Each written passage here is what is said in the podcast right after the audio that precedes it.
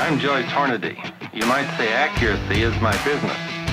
I make bullets. You are listening to the Hornady Podcast. Thanks for joining us and enjoy the show. Hello, everybody. Welcome to the Hornady Podcast. I'm your host, Seth Swerczek, and I'm joined today, full table here to my left, Ben Syring, Custom Dies. Across the table, marketeer Preston Lentfer, and engineer Ryan Damman. Guys, thanks for coming on the show. No you problem. Bet. It's our pleasure. It Excited. is indeed a pleasure because we're talking about something that we're all passionate about. Um, you know, we're recording this in August. You'll probably hear it in September. It's it's hunting season today. Now, I mean, there are seasons that are going to be opening here in just a couple weeks. Well, there's um, some big game seasons in Nebraska that are open right now. Archery antelope is going right Archery now. antelope, and then on the big game side with a rifle, you've got the Colorado early season. You know those high elevation tags; those are going to be opening up, and this is just an exciting time. And we're all shooters. That's what that, that's what we do. You know, we do it. We got a job in that field because that's what we like to do, and we, you know, if I can speak for all of us, like that's just what we're doing. So it's a unique opportunity every every year. You get to this point, seasons are coming up, and we've spent all season, uh, you know, hunting, and then then you got you know Christmas, and you got Thanksgiving, and you've got kids programs, and you've got family events, and you got this, that, and the other thing, and then it's spring and summer, and you're mowing the lawn, and next thing you know, the hunting rifle has been sitting in the back of the safe, collecting dust, hasn't been massaged and manicured and, and, and played with. So now we're, we're got hunting season coming up on us. I just want to bounce around and get some different perspective for what you guys do to take your rifle from, oh, I threw it in the safe last year to it's hunting season now. And, uh, you know, maybe you guys never threw it in the safe and you've been shooting it all year. Who knows? But let's just take this time to bounce around the table, throw it over to Ben, talk about what you do, what kind of hunting you've got coming up, and what you're going to do to prep your rifle for that hunt and maybe how that compares to what you used to do before you, you know, were employed or or your younger days perhaps. Well, younger days was pretty much non-existent. Uh, Dad would uh, I put it away and sighted in. By golly, it's still sighted in. and we proved him wrong since because this is a big deal on the Syring homestead. You know, we we pick a date and we all meet together like on a Saturday. This is you know, my brother in laws, sisters, all the nieces and nephews, dad, everybody comes. And I set up a range across the bean field. Well, it was beans last year, be corn this year, but we, and I pick, we have a hundred yard. I set up a pallet and I set up four targets on that pallet so mm-hmm. we can make sure that the hundred yard zeros are good for the young ones. Um, and then I drive out randomly on the four wheeler, drive a steel post, and I have a hang on eight inch gong I put on that, drive further, stick another one, and then I drive to the far corner. Um, so like last year when we when we shot rifles, it was like two twenty, three thirty three, and four hundred and thirty seven. Um, and I just range find them. I've got a pair of laser find uh, range finders, but we start out. That's a, like a big day. Everybody loves it. We we eat first, and uh, it's almost like a picnic. And then we head to the yeah. head to the bench. I try to set everything up. Got my pickup there, and and I've got the uh, bench rest there for everybody that wants to use it. Everybody brings every rifle they want, and I pretty much clean out my safe because I like to have options. You know, am I going to take the 450 Bushmaster? Am I going to take the six Creed or the seven Rem Mag? The old um, 300 Win Mag. Exactly. Bullet out. Yeah, the old yeah, minute a deer, and it still does it too. still does. It. In fact, last year I hit that 437 uh, yard target with it. I didn't think I could just because when I tried to, you know, I reload obviously. Um, I tried to do the whole seat the bullet out to the land trick, and the bullet came right out the neck of the case. That's how bad the throat shot out in it. But well, that was one of your first rifles, wasn't it? It was. Yeah. I started at 11 years old hunting with that Dang. Winchester Model 70. Thanks, and Dad. I still kill deer with it today. Oh, that's awesome. Um, but yeah, so we sit down. Correct me if I'm wrong. This is eastern side of Nebraska, not not all the way to the east, but on the Platte River Valley, right? Platte River, south of the Platte River, southeast, basically. In what uh, they call the Bohemian Alps. Yeah, oh yeah, the Bohemian Alps. That's it. You nailed it. Yeah. You nailed it. That's where my sister lives. Oh. Out, out over there. Sure, sure. But beautiful country. P- plenty of whitetail deer and, and in good bucks too. They got places to hide. There's a lot more trees, standing trees left uh, there than there is around here. Yeah, it's it's really good area. Uh, no mule deer to speak of. I think when I was young, I seen one, but lots of whitetail. But I personally have an antelope hunt coming up and a whitetail hunt, and normally we try to do this around Dad's birthday, so it becomes a birthday celebration as well. Oh, that's cool. His birthday's end of October, but my antelope hunt's early October, so I need to get ready. So we'll probably plan it sooner. But just everybody takes turns. You know, I make sure the young ones get down there and shoot.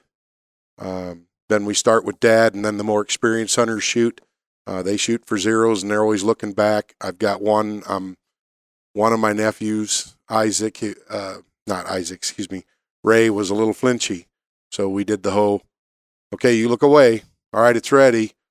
And sometimes it would go off, and sometimes I didn't put any ammo in it oh, yeah. so we could work with that flinch. But he's far better now, far better. But uh, so you guys are running 100 yard zeros on your stuff, and that those hills are, are a little more aggressive is not the right word, but it's there's some topography in that neck of the woods. Yeah. So shot distances, it's either going to be pretty close or pretty far. The middle distance stuff kind of ex- yeah, it's not there. Yeah, like for me, it's it's within hundred, and then the next hill is five hundred, and then eight hundred. But Mhm. I don't go to eight hundred usually on whitetail. I figure I can close the gap because I'm Yeah. on private ground. Sure. Um, but yeah, so we start out like that.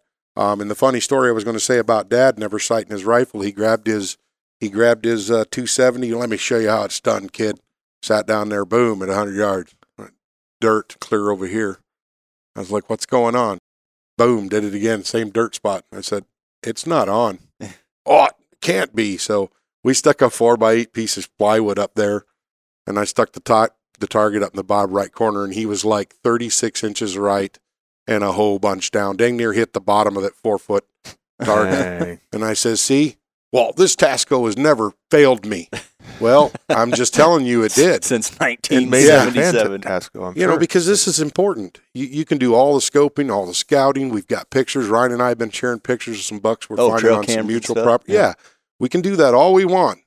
But when the moment of truth comes and the deer you've been looking for prevents itself, presents itself, if you can't hit it, you Yeah. know, yeah.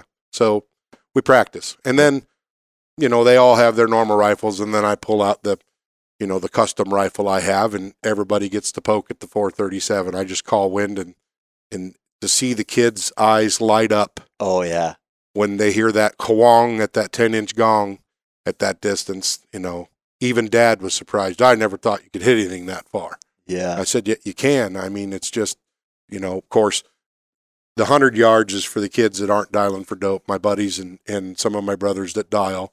You know, we get the Kestrel out and we do everything because we've already done the 4DOF. Uh, oh sure. excuse me, we've already got profiles set up in the 4DOF, and we know with Labradar our, our velocities.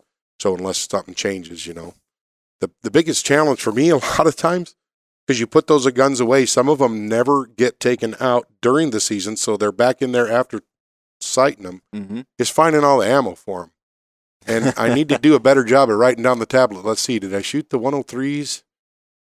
Oh yeah. Just you gotta, know, you know, what, which which ammo did I shoot? Was it the handloads or was this this bought and stuff? You know, it's yeah, that's because then you get out there and you got to kind of start over. But Yeah. it's a big deal and it's it's a lot of fun. We enjoy it. Yeah, I mean, that's that's really neat that you guys make such a uh, such an event out of it because you know for for a lot of us in Nebraska and and east and and the western hunters too, but uh, whitetail hunting is is such a borderline rite of passage, and you do it in you know groups of people, and usually there's a lot of family and really close friends, and it becomes such a a thing you look forward to every year, and then to to make that hunt last that much longer, you just get everybody together beforehand and zero Yeah. rifles. kind of get two awesome times of the year. Well, it, it is. It is. It's really it's really cool. Um, you know, when I was young, I couldn't wait till I turned twelve. Um, that shows my age because now you can be ten and hunt with another adult, Mm. and I've got ten years old nephews going. In fact, funny story, I have a niece that doesn't like to shoot but loves to hunt, wants to get a tag every year, and she was there last year and wanted to go play. I said, "You got to hit that gong." I tell you what, you go out there at that 220 yard gong, and you hit that gong, you can go play. She sat down on the rifle. bang, Now. are you happy? And she walked away. so uh, it's just it's just funny. So, but Yeah. I mean, we've seen problems. We've we've seen problems during this process, and it was a aha moment. Like, we need to get this fixed. Yep. So it was a good time. That's that is Nice. that sounds like a good time. Ryan, across the table here, uh, you are a very analytical guy. Uh, uh, yeah, I mean that in the most complimentary way possible. But Mm-hmm. you know, Excel, note taking, everything's documented. Uh, all your hunts are documented, weather, all that kind of stuff. And I'm assuming that a lot that that you have those same traits in how you prepare for a hunt. Um, so it's now August. You've got you've got a hunt next week. Yep. Uh, but then you've got you know the normal uh, hunts that we do, you know, antelope, mule deer, and whatever that you've got the rest of the year. Um, walk us through what Ryan Damman does to get a rifle set up. So this year is actually kind of unique, but I'll, I'll backtrack to last year. Kind of leads into what I did this year and why. Uh, so I built this custom gun two years ago. Shot a mule deer with it that first year. Uh, and then last year, I took this rifle out a bunch hunting. Never fired a shot during a hunt. So it was in and out of the truck, in and out of tree stands, hiked around in the pack. But I never fired a shot during a hunt. Just opportunity never came up. So put that away, and I didn't get it out till a month ago. We'll say, Yeah, J- late June, early July. yeah, it was this summer, getting ready for this upcoming antelope hunt because that's a a unique situation where I'm going on a rifle hunt end of August, Labor Day weekend, basically. That Yeah, that doesn't happen. It's usually November, so I wanted to make sure that was ready to go for this this antelope trip. So I had previously zeroed at 200 yards, did my normal thing, uh, factory ammo, zero at 200 yards. I had my dope chart that I got taped in my scope, and I'm I am analytical in a lot of things, but I'm probably not as analytical in the rifle setup for a hunting application as a lot of other guys in the office that we Okay. I mean you guys. I'm not shooting 30 round groups at 300 yards and Yeah, absolutely getting in, dialing in that tight because I think the ranges I'm hunting at probably 600 yards max for shooting an animal. yeah, I would imagine though that's a lot because usually around September first in Nebraska, you're in a stand with a stick and a string. Yeah, yeah. I'm a big archery hunter, so I'm not even really thinking about gun hunting until till November. Usually. right. Yeah, so it is unique just in the time frame. Yeah, I'm sure. shooting a, shooting a bow a lot all summer, so I mixed in this summer. I'm mixing in, I think three three different weekends now. Prioritize shooting a rifle outside, different shooting positions, realistic hunting scenarios. But so that's what I've been doing. I shot outside multiple times now, just to confirm my chart is my elevation's good, and basically I'm just more practice in shooting positions off sticks off a tripod with a bag for rear support, that type of thing. Hmm. And if I'm if I can hit an eight inch plate at 400 yards sitting pretty consi- very consistently, I'm I'm pretty confident in a being successful on an antelope hunt. So that's basically what I've been doing up till now. What caliber is your new rifle? Six five Creedmoor. Yeah, we've mentioned we talked about this on a, on a, a couple podcasts ago.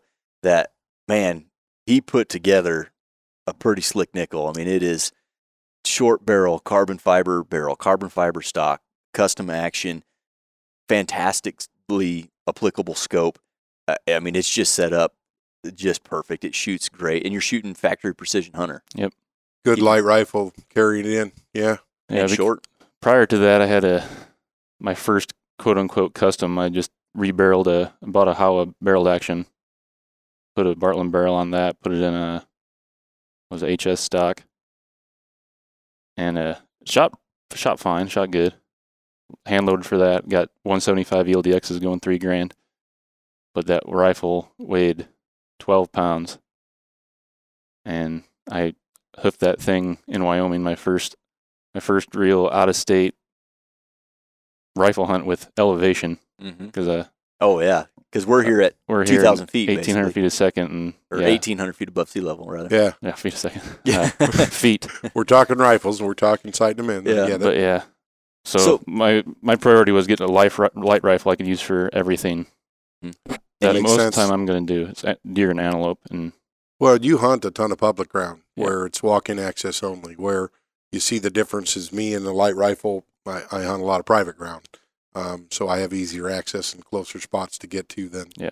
hiking all the way in. So it's kind of neat to see those differences. I'm enjoying this. Yeah. Yeah. Well, so here, my question for you, Ryan, you run factory precision hunter ammo, so that it's running consistent. That ammo is, I mean, that is match quality hunting ammunition. I mean, we've all, if you, if any of us have shot a match, there's a good chance we've also shot a match with precision hunter ammo.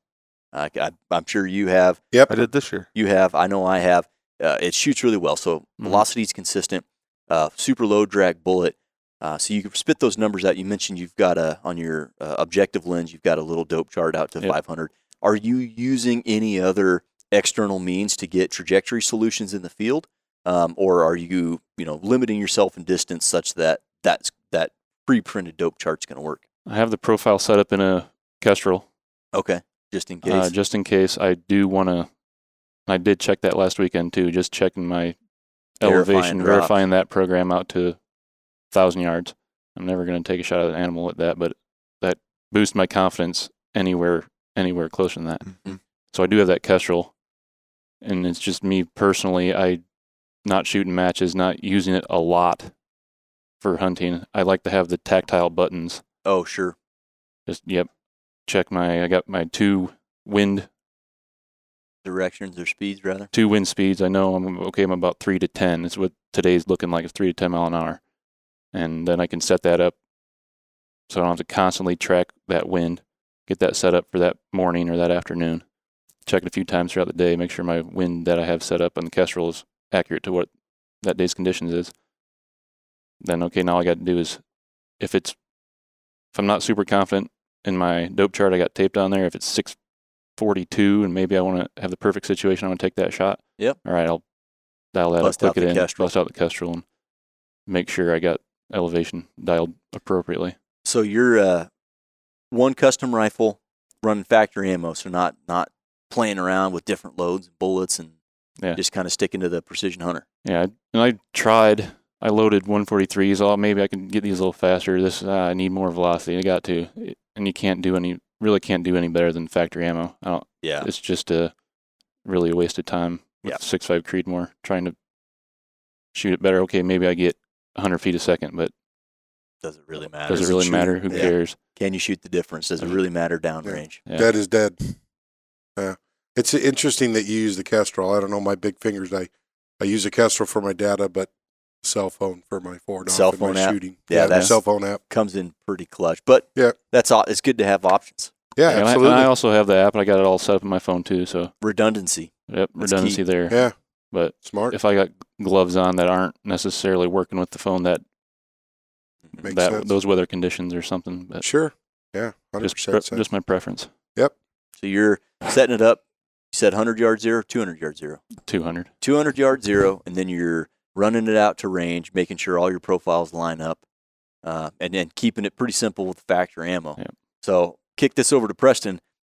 I know Preston is the antithesis of what you just said Yeah. because this guy's got yeah, I know. Uh, 800 different bullet choices and different powders and different primers and whatever. So, Preston, what uh, what's a what's setting up a rifle look like for you today, and how does that compare to what you did growing up? Well, I do want to caveat all that with last year. Since starting at Hornady six years ago, I shot my first animal with factory ammunition. But other than that, I've been hand loading it all. Wow. And I don't know. It's just something. I, I it's something for me inside that makes me feel good when I can shoot something that I hand loaded. Yeah. I don't know. Yep. Is it necessary? Absolutely not. But I just I like to do it. Yep. Consequently, I have leftover ammo from every year and every different Yeah. rifle, and every different cartridge. That's my problem. shot. What, what, what, what, what, uh, what, which one did I You use last year? Internal lot number, so you can have a cabinet Exact, of. exactly. Yeah. But like every story, I want to start at the beginning. And so when I was a kid, I became enamored with hunting after watching a VHS deer hunting video that my dad had gotten. and I was just like, "Oh, I want to do that." Yeah. Yeah, so yeah, It, was, it was before I could hunt, but when I when I finally could, I had, I'd had a uh, they got me a book. Somebody got me a book, or somebody had a book just called White-tailed Deer, and it, it had some co-authors. I remember one of the authors was Gary Clancy, and then I saw him later on in subsequent videos that I. Yeah. That's a bought. So really that simple name, cool. so you know it's good. They're not trying to sell you on a gimmick. Yeah. It's just called white-tailed deer. I Yeah, like it. yeah. In that book, in the gear section, they had uh, ballistic tables for the most common cartridges at the time, and we're probably talking circa 1998, maybe, maybe 99, something like that. When I was already married five years. You were young. don't date yourself, buddy. but to me, to my eye, that ballistic chart said 270 Winchester is is the king. Oh, you yeah. can't beat it for deer hunting. It's the flattest thing Oh, yeah. out there at the time. So I was like, besides the 22 250, I didn't want to get that. Was was Jack O'Connor one of the authors too on this? Ah, I don't. I don't Yeah. think so. Not on this one. Okay. But to Walmart we go, and I got a Remington 710 and 270. yeah, and I was baby. shooting 130 grain lead points. I don't even remember whose they were, but anyway, started out with that. The very first time I zeroed it, I was like, "Well, that ballistic chart said I need to zero it at 200 yards." Well, we struggled so badly at 100 shooting off of the tailgate of my dad's Ford F250 that we just called it good there. Consequently, that that gun never took an animal probably over 100 yards, maybe 120 was about it. So I started doing that, and and really, I didn't rifle hunt that much growing up after that. I think I had a 22 250 that I zeroed over a pack on a piece of cardboard in our cornfield, and then that was that. Since started since I've started working here, Well, let's let's stop right there for a minute just to just to set the the tone. We talked about where Ben's hunting. You're hunting uh, kind of south central, South Central, so- Nebraska. good, still good trees, more pasture, less crop ground than what you're probably used to in Nebraska, uh, in your neck of the woods, depending on where or how close to the river you are. Yeah, where I live, there's definitely more crop ground than pasture, but where I hunt, there's more pasture than crop ground probably. Yeah. Mhm. I'm wh- where I hunt is almost darn near Kansas, half mile away. Okay. is, the, is the closest. But um, yeah, I started working here. You talked me into getting a six five Creedmoor, and Yeah. I was like, "What's a six five Creedmoor?" And I'm like, and then you know, I was a tech, so I learned it all real quick. And I got a six five Creedmoor. You gave me some suggestions on what to get, and I just got it. Here's here's You what know. I told him. Uh, 41.5 grains of H4350. The end. That there's no load development after uh, that. That just works. Yeah. And I, and I tried it all. I did the OCW and all that test, whatever. I think I ended up with 41 and a half grains of H4350. But this is Creedmoor Bell and Carlson, big old stock on it. I think it weighed 12 pounds, Yeah. maybe 13. I don't know. But it, was shot heavy. It like a house of fire. That barrel shot. Ar- well, I've since then changed my my group shooting practices, but it shot the best group I've ever shot out of a factory barrel. But anyway, uh, I did have 4DOF at the time. Those before you know we had a Hornady Kestrel or anything like that. Um, probably a zero range back then in Mhm. 2016, 2017. Uh, yeah, and then and then nowadays, like I just did two guns a little bit ago for a friend, and sometimes I'll do that. You know, people want me to zero their guns, and I don't understand why, but I'll I'll do it. I have a hard time saying no. But I did that, and I will do a zero angle. Um, so I don't really know where I'm zeroed. Typically, it's high at hundred. I don't really care By, particularly. yeah, by a little bit. A about little an bit. inch high, half an inch high, somewhere in there. Yep. As long as all the shots are going above zero, it just makes the calculation super easy. Um, I will take the phone and then I'll have the, it on the Kestrel as backup. Two is one, one is none. Um, and that's really all there is to it. You just set up a zero angle. So to give a little more insight to the listener, well, what Preston's talking about is in the 4DOF app, which is the ballistics solver that uh, you know we created here at Hornady. You have the option to run traditional zero range, which is what most people are familiar with. Mhm. But we also give you the option to run zero angle. And without diving into a rabbit hole of zero angle, uh, I will blanket it by saying it captures the line of sight and the line of departure angle between your scope, your line of sight to the scope, and the departure angle of your barrel, and the environmental conditions you're shooting in, wind, speed, direction being critical. Uh, and then it correlates that to the impacts on paper. And uh, you back the, the computer back calculates that out to what that angle was. And then, regardless of where you go in the world, if you encounter a different crosswind, a different elevation, different temperature, it accounts for that for your ballistic solution. And it is the best way to zero a rifle. Um, you know, for hunting distances, probably not super critical, but Right. it's a variable that you can control. So you control it, and you do that in the in the 4DOF app, and you have it set up on the Kestrel. Yep, and and I will say we will probably dive into a podcast about this in a later date. 100%. Literally just zero angle, Zero angle. and that'll probably be on Quinlan's corner. Quinlan's Corner is what we're going to call it. he's Yeah. the one that taught me the zero angle, and since then, I determine whether I set up a scope for a zero or whether I set up zero angle on the optic. Mhm.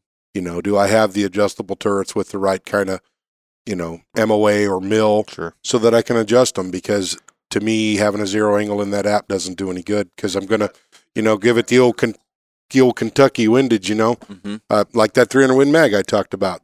That's three and a half high at 100, and that's what I shoot for. You know, all of these rifles I talked about when we zero at 100, that's not necessarily zero. Right. We shoot at a 100 yard target. Most of them are two, two and a half high because then I can tell the kids, all right, your range is to this. You can shoot to here. Oh, if they're sure. beyond that, Then you start You- have to. we have to over. start talking about that. Yeah. Okay. And I know that at three and a half inches high, I'm hair all the way to 350. That's with my- max point blank range. And that's what I love, Yep. you know, and Keeps so, it simple for sure. absolutely. Yeah, especially like you said in those in those hills, those really choppy hills that you're hunting in. Yeah, I mean you're going to get a shot opportunity from 20 to 200, and then after that, it's they're going to be out there away. So yeah, funny story. Eh, you remember the? Were you around when I built that 338.6? Got her all tuned in. I don't know. Just, I, I mean, I did the most preparation work I've ever done in any year, getting that so I was good to 400, 450, 500. Knew my dopes, ready to go. Sitting in the hunting blind opening morning, taking a sip of coffee. I hear a neighbor shoot. I'm like, what's going on? Overruns the hill, runs this buck. He stops right by the fence, 20 yards from my blind. All this preparation. 200 200 grain Hornady SST. it's right. Yeah. Right through him. He didn't go anywhere, but all that prep, 20 yards. Yeah, well that's I will. that's best case scenario. I will say a couple things I forgot. Uh, Ryan's been practicing this summer. Ben, you'll practice before the season. Yep. Um, growing up with that 270, I may check it for zero every other year, Yeah. And probably should do it every year. I mean, Yeah. you kind of owe it to the animal. Hindsight, that was a little silly, but every time I did it, I bullseyed Sure. it at 100. So did dad for 10 years. And Right. that Until last year, didn't. until he did. until he didn't. Yep. Yeah. Uh, this year, uh, you know, I'm I'm dialing more. I, I I I shot four matches this year, which this year, which is a little bit low. You know, I had kids, Mhm. but so that's gonna, the way it's going to be. But shooting those matches, I feel like mid-range shots are pretty easy. Yeah, And I hate to say that, you know, because I'll screw something up. Just just watch. But Yeah.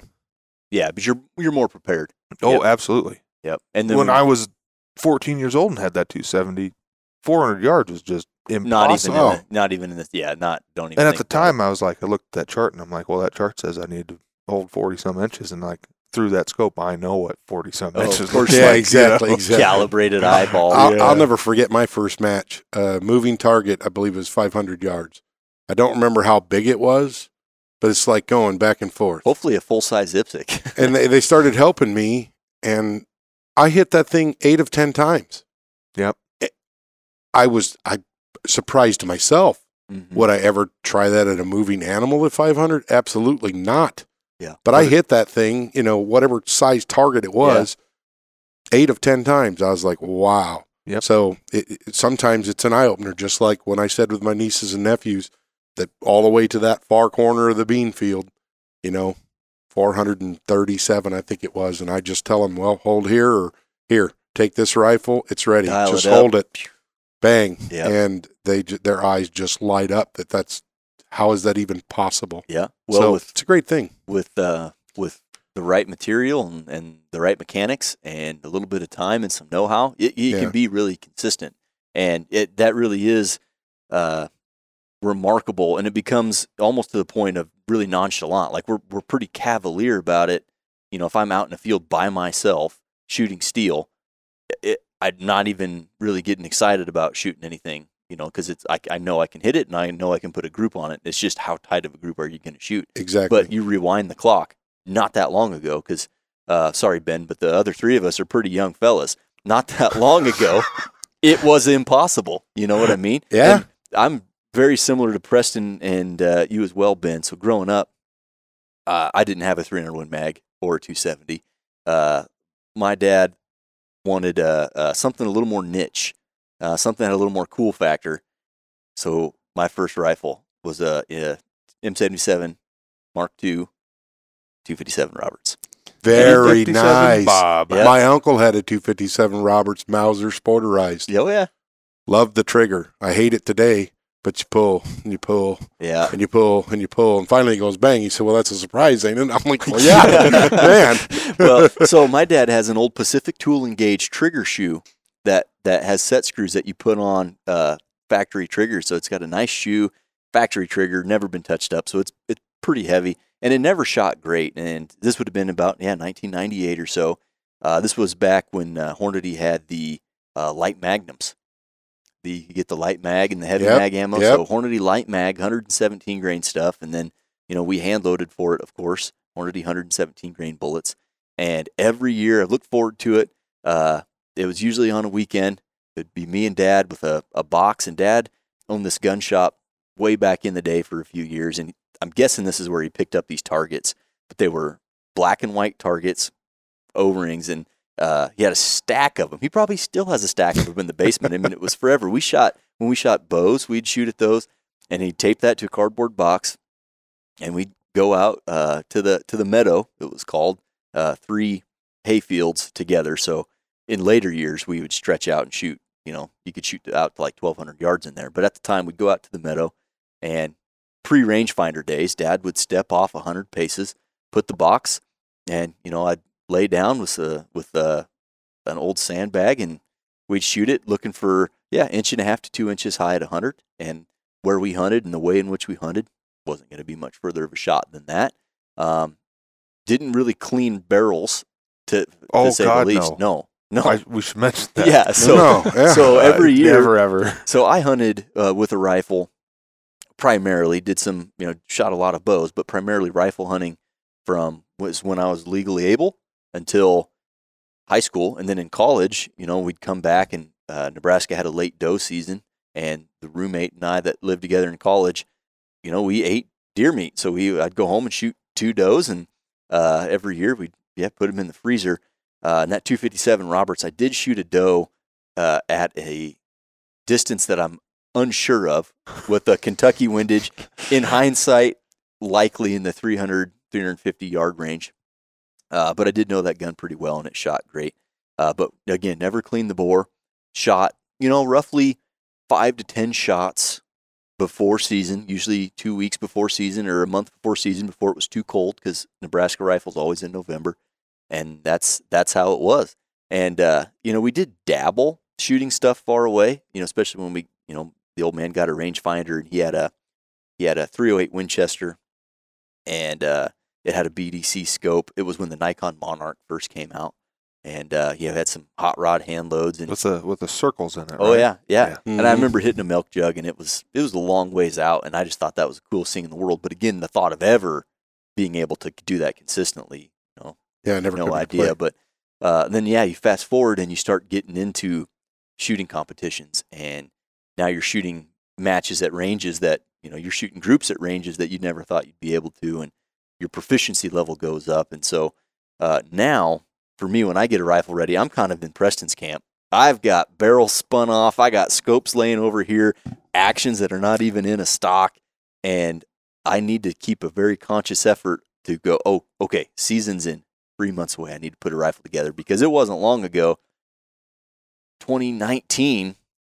I was taking my wife hunting for mule deer, and there were tags available still, and I was like, "Wow, I'll just get one just in case." So I grabbed a tag. I didn't have a gun put together. I'm leaving the next day. So oh uh, wow, so uh, luckily, we you know it was a it was a Friday, and uh, uh, here at the office, I was able to okay, I got this barrel, and so for me, whether it's a day before the hunt, which I haven't done ever since then, uh, or three months before the hunt, which is more what I try to do, I kind of do the same thing. And the first thing I like to do is I will clean the bore, uh, generally because one, I usually put things away dirty and I let them sit dirty, or I'll I'll run a patch of oil down if I know it's going to sit for a while. I'll take some Hornady one shot, and I'll run some oil down there just for corrosion resistance, I suppose. Uh, so I'll clean them. And I've been a big fan of Bore Tech Eliminator and uh, Wipeout. I don't know what you guys been using. I know Preston's a, a Bore Tech Eliminator guy. So I typically uh, will clean the bore with uh, Bore Tech Eliminator. Uh, so I know I'm good. And I'm not scrubbing it down to bare steel, more of a maintenance cleaning. You know, just getting the, the loose stuff out there, getting the big chunks. I'll clean it uh, with Bore Tech Eliminator usually, and uh, I'll put the rifle together. And then for me, I'm I got to foul the barrel. Obviously, you're not going to go hunting on a clean barrel, and so I'll usually put a five to ten shot group down at 100 yards, and I'm looking for an impact somewhere between a half and an inch high at 100. Mm-hmm. Um, and again, just like Preston said, that's because I'm a believer. I'm a devout believer in zero angle. Zero angle. Yeah, and, that, and that's not to say that you can't impact low at 100 yards. No, you certainly can. it's just easier. Counterintuitive for me to be Yeah, low at sometimes. 100. Yeah. Um, so I'm always going to set up a zero angle, but I will take those first five to 10 shots at 100. Now, sometimes I'll set up the zero angle at further distances, but typically I'm going to do a 100 yard target and my impact Yeah. will be somewhere, you know, in that neighborhood. And then Mhm. I'll set up the zero angle. sure. Um, I really like to do that, but I'm always messing around with factory ammo, different bullets, different powder. So I try to hone in on what I'm going to do well before season, or as as soon, you know, if it's a, an industry hunt or something, or if it's something that just pops up. Try to get as much time as I possibly can to get familiar with what I'm going to run. Pick a bullet, pick a load, and pick it soon, so I can spend more time getting familiar with it. Um, that's to me super important, and I think it's part of, you know, it's part of what we do here. Is we're we're always trying to innovate, and part of that is I want to see how different bullets perform in different scenarios, and what offers me the best. You know, how can I how can I mess up and still accomplish my goal? And sometimes that's running a lighter bullet a little faster, so it's a little flatter, or you know, running the you know the the heavier weight bullets with less drag, so I have less wind deflection or something like that. So I'm always playing around, um, but I try to isolate what I'm going to run the, for the hunt as soon as I can, get my zero angle set up, and then for me, it's all about validation. Ryan spoke about it. Uh, I know you're doing similar things, getting redundancy. Preston stole one of my favorite sayings: two is one, one is none, or uh, you got a pair, you got a spare. I don't Yeah. think I stole that. I mean, come, Well, a lot I- of pe- a lot of people. you just say used that. it in I this was before he got say to. it. Uh, yeah, he it was, planning on it. That's a military thing. sake. You hurt his feelings. I uh, guess. uh, I picked up from First Sergeant uh, Del Valle used to say that. He Well, I picked it up from you. So. Yeah, and uh, but it's true. You stole it. Yeah. So I like to have primary for me is cell phone 4DOF. That is my primary. I use that for matches. Mine as I'm well. so comfortable with it. I, ju- I trust it, and so for me, I, I know the the cell phone. I have the the 4DOF Kestrel. I've duplicated the profiles, um, but the Kestrel for me is more like if I want some environmentals. If I have to use it for dope, I will. But I primarily use the cell phone, and then I have laser laser range finding binoculars as well. And if I'm going on a rifle hunt, be damned if I don't have a set of laser range finding have to. binoculars. I mean, it Me is just well. the way. So, what I like to do, typically, I'm going to hand load, uh, get my load picked, get the rifle cleaned, get everything zeroed, set up the zero angle. Now I'm confirming is my real world drop matching what 4DOFs is telling me? And if it is, does my cell phone match my Kestrel? And can I get a range with my binoculars, put the dope in, call the wind, and make a good shot? And for me, that is huge. That gives me that's the confidence boost. That takes you just past the click is when you're when you've got redundancy and getting your dope. You know your rifle's shooting great, um, and then yeah, you run it out to distances way further than you're planning on hunting. Uh, that's what I like to do, and uh, then you just have confidence. Yeah, so Yeah. where long range now turns into mid range, and those mid range Right. shots, that four or five hundred yard shot, is not that difficult anymore. And uh, you know, I always thought it was cool growing up hunting with hand loads because it was like kind of cool. Well, now I like to hunt with hand loads because I have, and Preston and I have talked about this uh, topic here just this afternoon. A little bit of like just some anal retentive traits. Um, you know, I'm sure we all share just different OCD esque type things. And for me, you know, like I know that there are 41.5 grains of powder in this cartridge right. case because That's I right. pour, poured it in there and I've got the best scale money can buy and I'm you know everything's measured to the kernel and I'm only loading 20 rounds let's say and I can guarantee you that to a man every single one of those is right. You ever try to split a kernel to try to make it red? No. Yeah, I learned that was the wrong thing to do, but I used to try that. I used to have You used to tweezers. use tweezers. Yeah, and then uh, And I used them, and I was like, "This is dumb." But ultimately, Well, we- as you said, ultimately, everything we're talking about here today and everything that each one of us does, maybe differently or the same, is ultimately about confidence. oh yeah, So that we have the confidence in the rifle so that if we go out there and miss, it's the well, nut behind the bolt. it was the nut behind the and bolt. Not to get on a soap. Don't don't pretend like I'm getting on a soapbox here or anything. Soapbox like that. But if you're going to shoot an animal, you should probably know where that bullet's going to go. Oh yeah, have you to owe it to him. confidence to do Mister it. sight in your 270 every other year. Well, that was a long time ago. That Well, was a, Yeah, I that know. was a I know. I get it. I get it though. Yeah. But Yeah. we all grow and and and evolve as hunters. And again, this is tangential, not to get on a soapbox, but there's something so cool about it, and and and it, it comes full circle, and it's it means so much more to hunt when you're sharing it with family, or when it's a a, a big hunt. You say you're doing something solo. You know, there's something you know kind of romanticized about that too, where you're you know you're you're on public land, you're packed in ways or whatever. Like Mhm. whatever for whatever reason, it becomes so much more of an experience when you're super confident, you've practiced, you, you've done the hand loads, or you've got you know really good factory ammunition, you know everything's shooting good, and you harvest the animal, and it's all awesome. And for me, the older I get, and where I was going with this was, I enjoy the moments after the tag is notched and after the pictures are taken and you, you put the new blade into the Havalon and, and just processing the animal, getting the quarters off and getting the back straps out. To me, what that used to be something I had to do. And the more I do it, the more I become like, you know, I take my time more. And, and honing that craft has almost gotten, you know, as important or more important than preparing the rifle for the hunt. Oh. Um, and it's all about, yeah, growing as a hunter. And yeah, when I'm 15, just like Preston, and you're shooting a cardboard box with a little target on it and it's good enough, you know, I would never do that now. One, just because we know better, but two, because I feel like I owe it to the animal and it becomes a lot more, Mhm. yeah, I don't know. Oh dang, you're gonna bring a tear to my eye. Yeah. Yeah, I- I- Pete's well, it, it is, it's, it's, it's like that. It really is. And I, No, if- you're you're right, and we've talked about that before. And for yeah, that that's a big thing. And from early on, we had that. We, we German German descent. We made sausage since I was knee high to a grasshopper, yeah, and I still to this day hang take it on your rear deer, view mirror in the take- hot sun. Yeah, take that day, and, and we take a day, uh, you know, and prep all that deer, uh, pork, and whatever we have for wild game, and we make sausage. So I mean, that's a Listener side deal. note: Ben Syring is a professional sausage maker. uh, no, no, I do oh, it. you you're I- really good. You I got all wasn't- the equipment. You take days to do it, multiple days. I wasn't days, lying so- about the sausage in the rearview mirror thing. No, I did that one time. That was a funny story. I I make a ger- traditional German dried. I'll tell the story real quick because I know we got to get going here. No, but, no, this is great. But it's a traditional German dried. So you, you know you smoke it in the smokehouse for four days in the evenings, cold smoke. cold smoke, no heat, and uh, then you dry it down for 14 to 21 days. Okay, so we were going to go to this auction, and we everybody loves that stuff. My I can't keep my nephews out of it. The great thing is you freeze it, you pull it out of the freezer, and it's ready to eat because it's dried down. There's it, there was nothing in there to freeze. Um, anyway, so we're eating it on the way to the auction. I had one link left.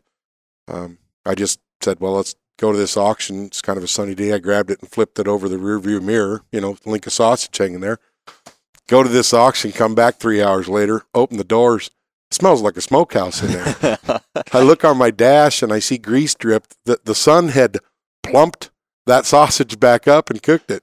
We ate it. I bet Truck smelled good for a while, but I just thought that was crazy. But yeah, that's the truth. You weren't you Yeah. weren't lying. What what type of sausage was that one called? Just dried. We, we dried. called it dried as as, It's not- as a no kind of a first.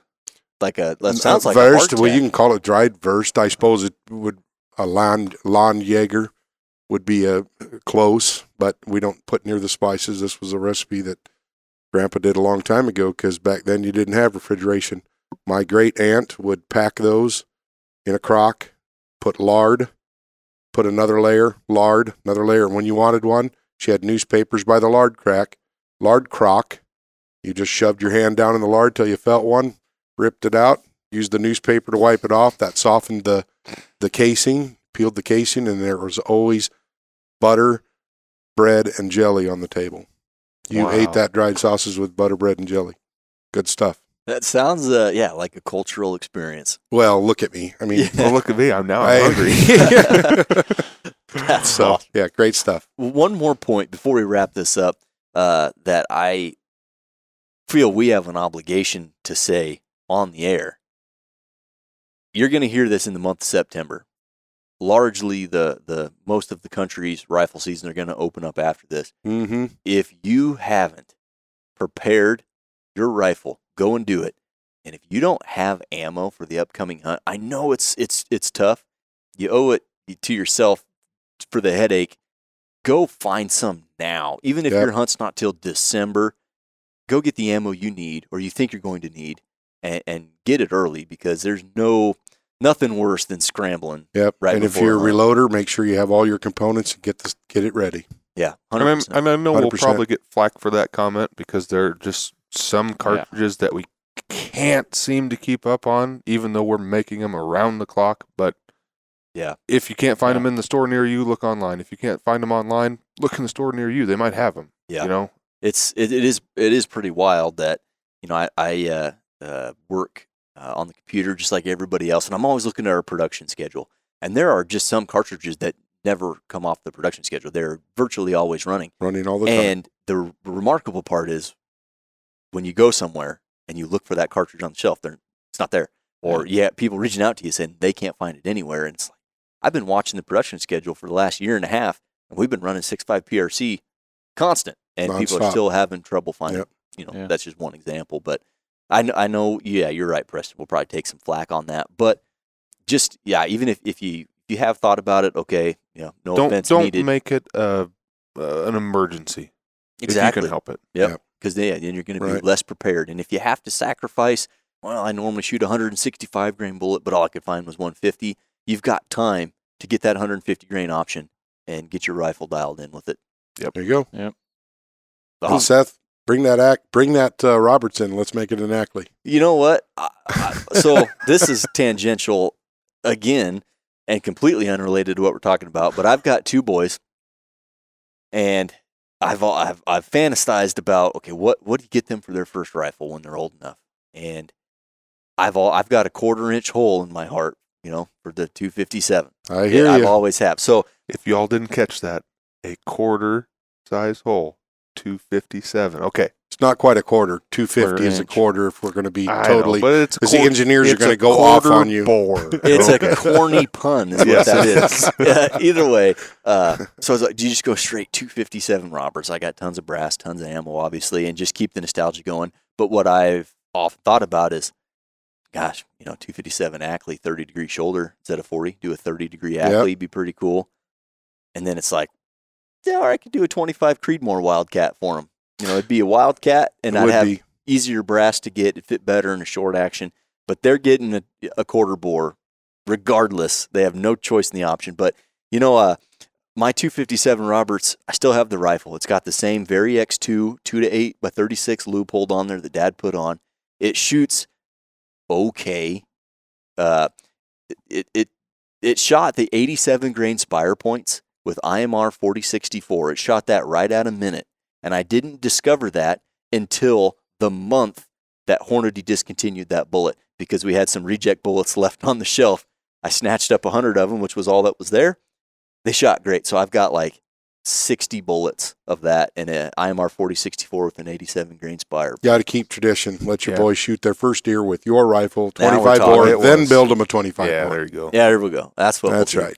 uh, yeah, that was awesome. I appreciate you guys giving us yeah your insight and your background about what you guys do, and, and hopefully our listeners can pull out some things. One, don't wait. Two, test it out at distances that you don't plan on hunting, so that when you become proficient at those ranges, the ranges that you're actually going to hunt, you're even more proficient.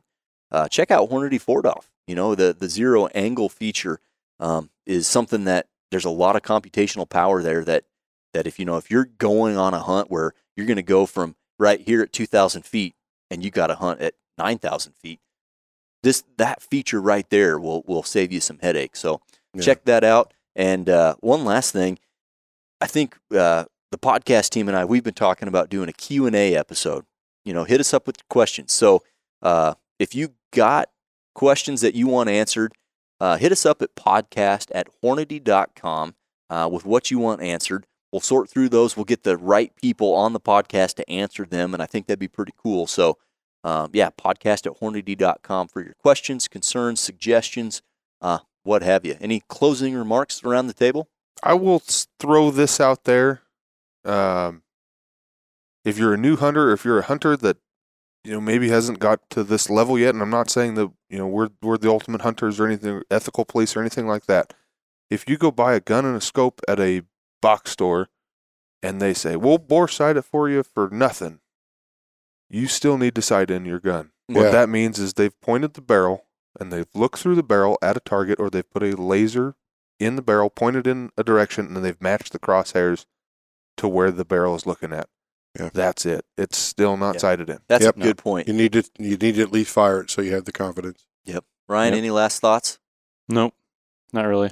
We gotta maybe after our antelope deals, we'll have to catch up. Yes, we will. We'll we do didn't even before talk about after. muzzleloader muzzleloader prep. yeah, oh, for a muzzleloader that's hunt. even that's even yeah, We're that's gonna- even more. yeah, it is. And well, let me just throw this in here real quick. Oh, okay. Sneaky. Okay. Smokeless muzzleloader. Oh, Uh, Oh, I'm listen put to in the same guy. amount of powder that I always have on it. it, it is sighted in right now. Keep that in mind. I have that one zeroed at 100 yards. The bullet is not in 4DOF. At 100 yards. I will dial it to two minutes of angle. That's the only scope I have a minute of angle, and I will walk around with it on two minutes of angle. It's kind of a little little trick, but uh, I'm just going to check that and make sure it's on because your muzzleloader it hunt takes antelope, a yeah, long coming time right to, up. Yeah, to Yeah, shoot. But three weeks, Getting, getting excited. four weeks. yeah. For for those of us that don't have smokeless muzzleloaders, we we've got to use mother them. loaders. My, my, my, yeah, it's it's time. yeah, right. One last thing that I thought of uh, that kind of relates to Ryan's situation. You know, I said I'm usually got a, a, a scope over here, and I want to put this stock on there. and I'm swapping barrels.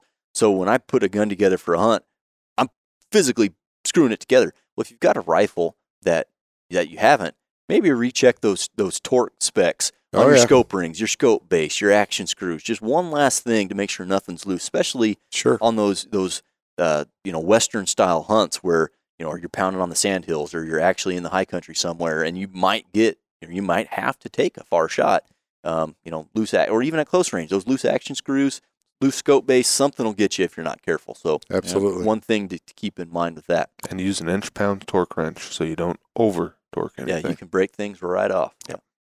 awesome guys. Well i appreciate you coming on. And uh, with that everybody out there in podcast land thanks for tuning in and we will catch you guys on the next one